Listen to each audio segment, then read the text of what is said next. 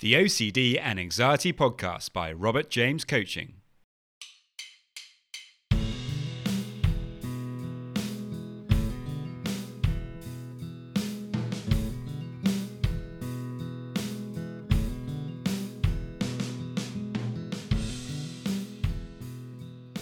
Hello, and welcome to the OCD and Anxiety Podcast, where we explore how to have a more positive relationship with anxiety disorders taking back control so that you can start living the life you choose and not the one chosen by your fears.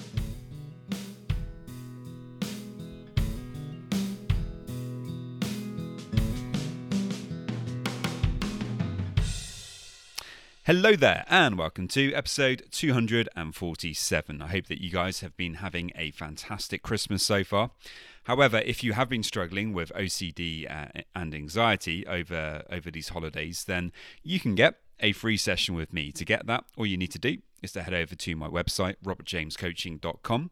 Uh, and there you can uh, send me a message or you can use my Calendly to, to book a, a free session. Now, in today's podcast, I'm going to be talking about the importance of being able to recognize um, and almost befriend the the kind of inner critic. The inner critic is something that we we all struggle with with uh, with OCD. It's really related to uh, wanting everything to be just right before we're able to move on, not accepting uncertainty. And it's this that really kind of drives OCD. So it's so important that we're able to recognize when we're in role as the inner critic and then what we can do to kind of let go of that and actually to to kind of uh, to accept things in a, a, much more helpful and realistic way rather than demanding perfection from ourselves, um, which tends to keep us stuck.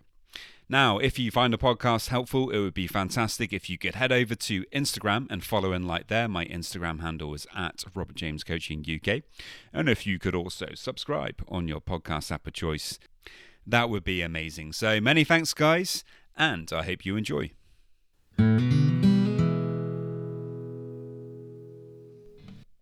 What is wrong with you? You're such a loser. You're always going to be struggling with these obsessions, and it's all your fault. These are the kinds of, uh, you know, very unhelpful and nasty and mean thoughts that unfortunately uh, tend to go through the mind of somebody who's really struggling with OCD and therefore the the inner critic. Um, you know, and it's the kind of thing that we, really get stuck on, um, and it's something that I spent many years, unfortunately, uh, struggling with myself. Um, so often I would spend most of my days locked in a perpetual battle with this kind of part of me that seemed determined to make life a miserable struggle. Any obsession that I might have uh, been struggling with could quickly, you know, be taken out of all proportion by the dominating and overbearing voice of the inner critic, ever ready to put me down and not allow even a glimmer of hope to get through.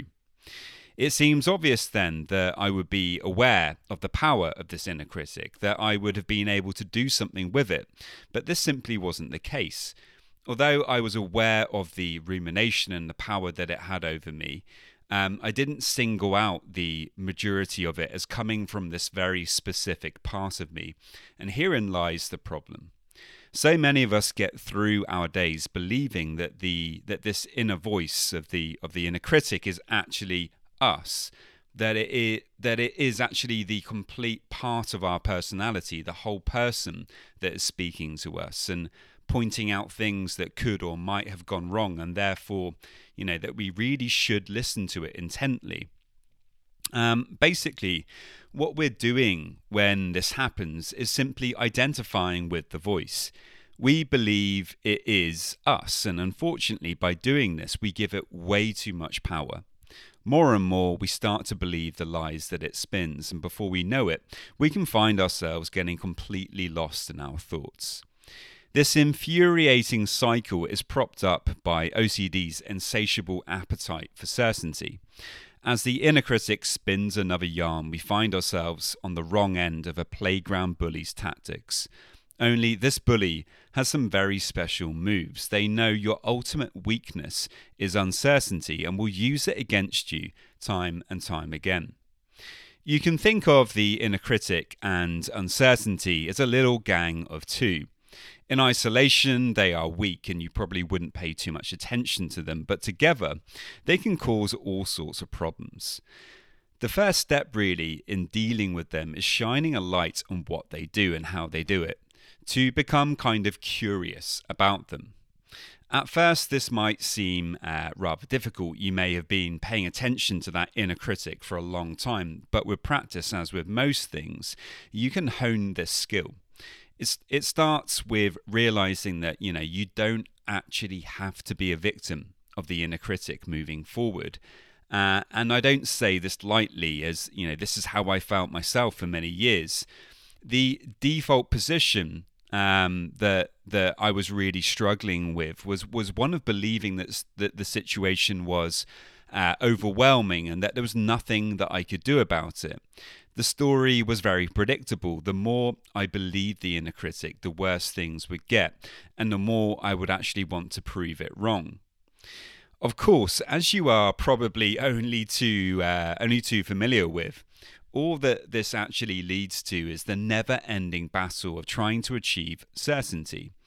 It feels like a noble battle as we are actually tricked into thinking that we're standing up for ourselves or standing up for what's right, when in reality, all we're actually doing is falling into this troublesome Geo's game of cat and mouse.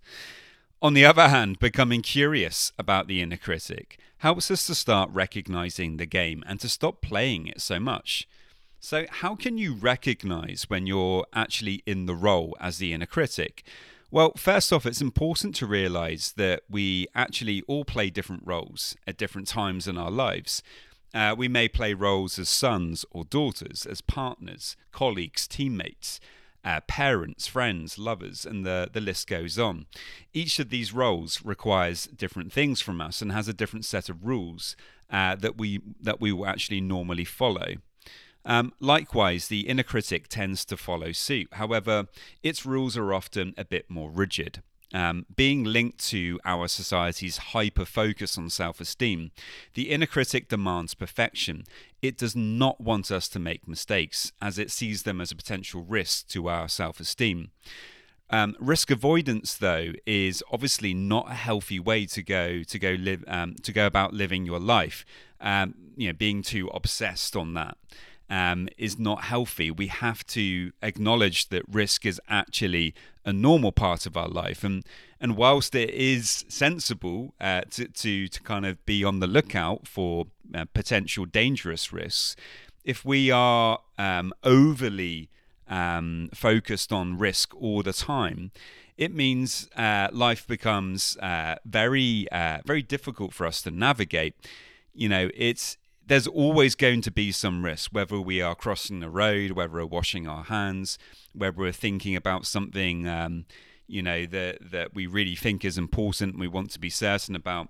There's always going to be some some hazard there, some risk, um, and we can't eliminate it altogether. But of course, the OCD part of us really doesn't like that. Um, so where the inner critic is is concerned, you know, it's really its only objective is to ensure that we protect our self esteem, um, that we aren't viewed in a negative light. And it seems to be tied up, this, uh, this kind of uh, inner critic's role. It's tied up with some kind of uh, some of our deepest fears surrounding abandonment and rejection. These are really some of the things that people struggle with the most um, at the heart of uh, of OCD. It wouldn't surprise me. Not always, of course, there can be complications and there can be different things, but how often is it the case if we were to to keep going back about you know what is the worst case scenario and keep you know trying to peel back the the layers of the onion you know how often does it end up with well people wouldn't like me people would reject me or I would I would be abandoned quite often it does. And, you know, this is very much related to, to self esteem. Um, and so trying to understand, you know, the role of the inner critic in relation to self esteem. Uh, can really help you to, to to better understand your situation with this, and perhaps to to start letting go of it a bit more.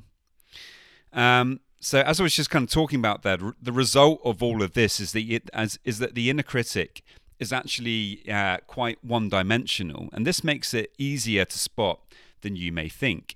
If you hear yourself repeatedly using imperatives like must, should, have to, then it's quite possible that you've actually slipped into inner critic mode. If you find yourself arguing with yourself or looking for the perfect answer to an obsession, then this is also a classic sign.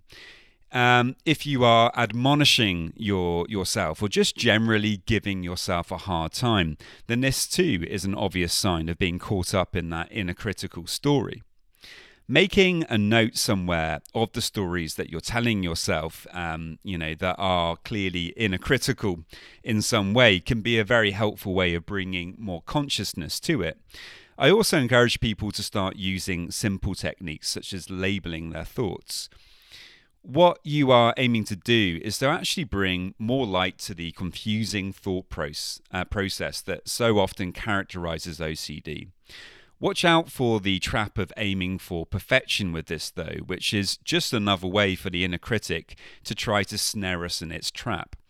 You are most certainly not aiming for perfection. Of this, we can be certain. all, we, all we're actually doing, um, if we're doing this correctly, is gently but firmly trying to see the inner critic for what it is and to try to bring patience and understanding to that part of us. Try not to to get angry or upset with the inner critic, despite what it seems.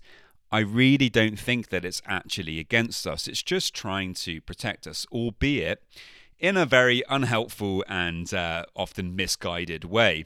You know, much like uh, a friend who keeps trying to give you lots of uh, advice and help when it's not really wanted this is a, a, a very kind of similar situation. Uh, so, with that in mind, something I like to do is to actually thank the, the inner critic, but kindly inform it that its services are actually not needed right now. Um, and in this way, you know, what you're actually doing is trying to bring a little bit of humor to this process. Um, generally speaking, what I find with OCD is the more that we're able to to bring a bit of humor into into dealing with it the more that that helps us. And so you know here we're not telling the inner critic to to get lost. We're not getting angry um, with it. Remember that it's just a part of you um, and to be self-compassionate we don't want to be getting angry with different parts of us this part isn't against you it's just trying to alert you to something that it thinks is important and if you're able to just thank it but just tell it firmly you know, that's enough. Thank you. I'm going to refocus my attention onto something else. Um, you may be surprised uh, at how quickly you're able to let go of some of this inner critical uh, stuff that's maybe been bubbling there under the surface for a long time, and to start focusing your attention onto more helpful things that you know that that actually serve you and, and give you energy. Um, you know, for me, getting to know the inner critic is a surprisingly important part of the puzzle. Once we start noticing the unhelpful self talk and take action to change it, OCD starts to take on a new and less powerful shape in our minds. Whilst before it may have seemed like a daunting and impassable obstacle, we start to see that in reality it's something that we have much more control over than we may have previously thought. So there we go, guys. That is it for today. I really hope that you you found that helpful. I think this is a, a particularly important area. Um, and I hope that you uh, enjoyed this uh, strange little period now between uh, Christmas and New Year. If you uh, do want to get in touch with me at all, if you have any questions about anything that I've said today, then please don't hesitate to, to get in touch. And many thanks. Just a quick reminder that if you want to get a free session, all you need to do to get that is to head over to my website, www.robertjamescoaching.com. And there you can leave me a message and we can arrange the uh, free session. And now, just a quick reminder of my disclaimer. Any information that you view on my website, Instagram page, Facebook group, or anywhere else online or any information that you listen to on the podcast is for informational purposes only and is not intended to be a substitute for actual medical or mental health advice from a doctor, psychologist, or any other medical or mental health professional.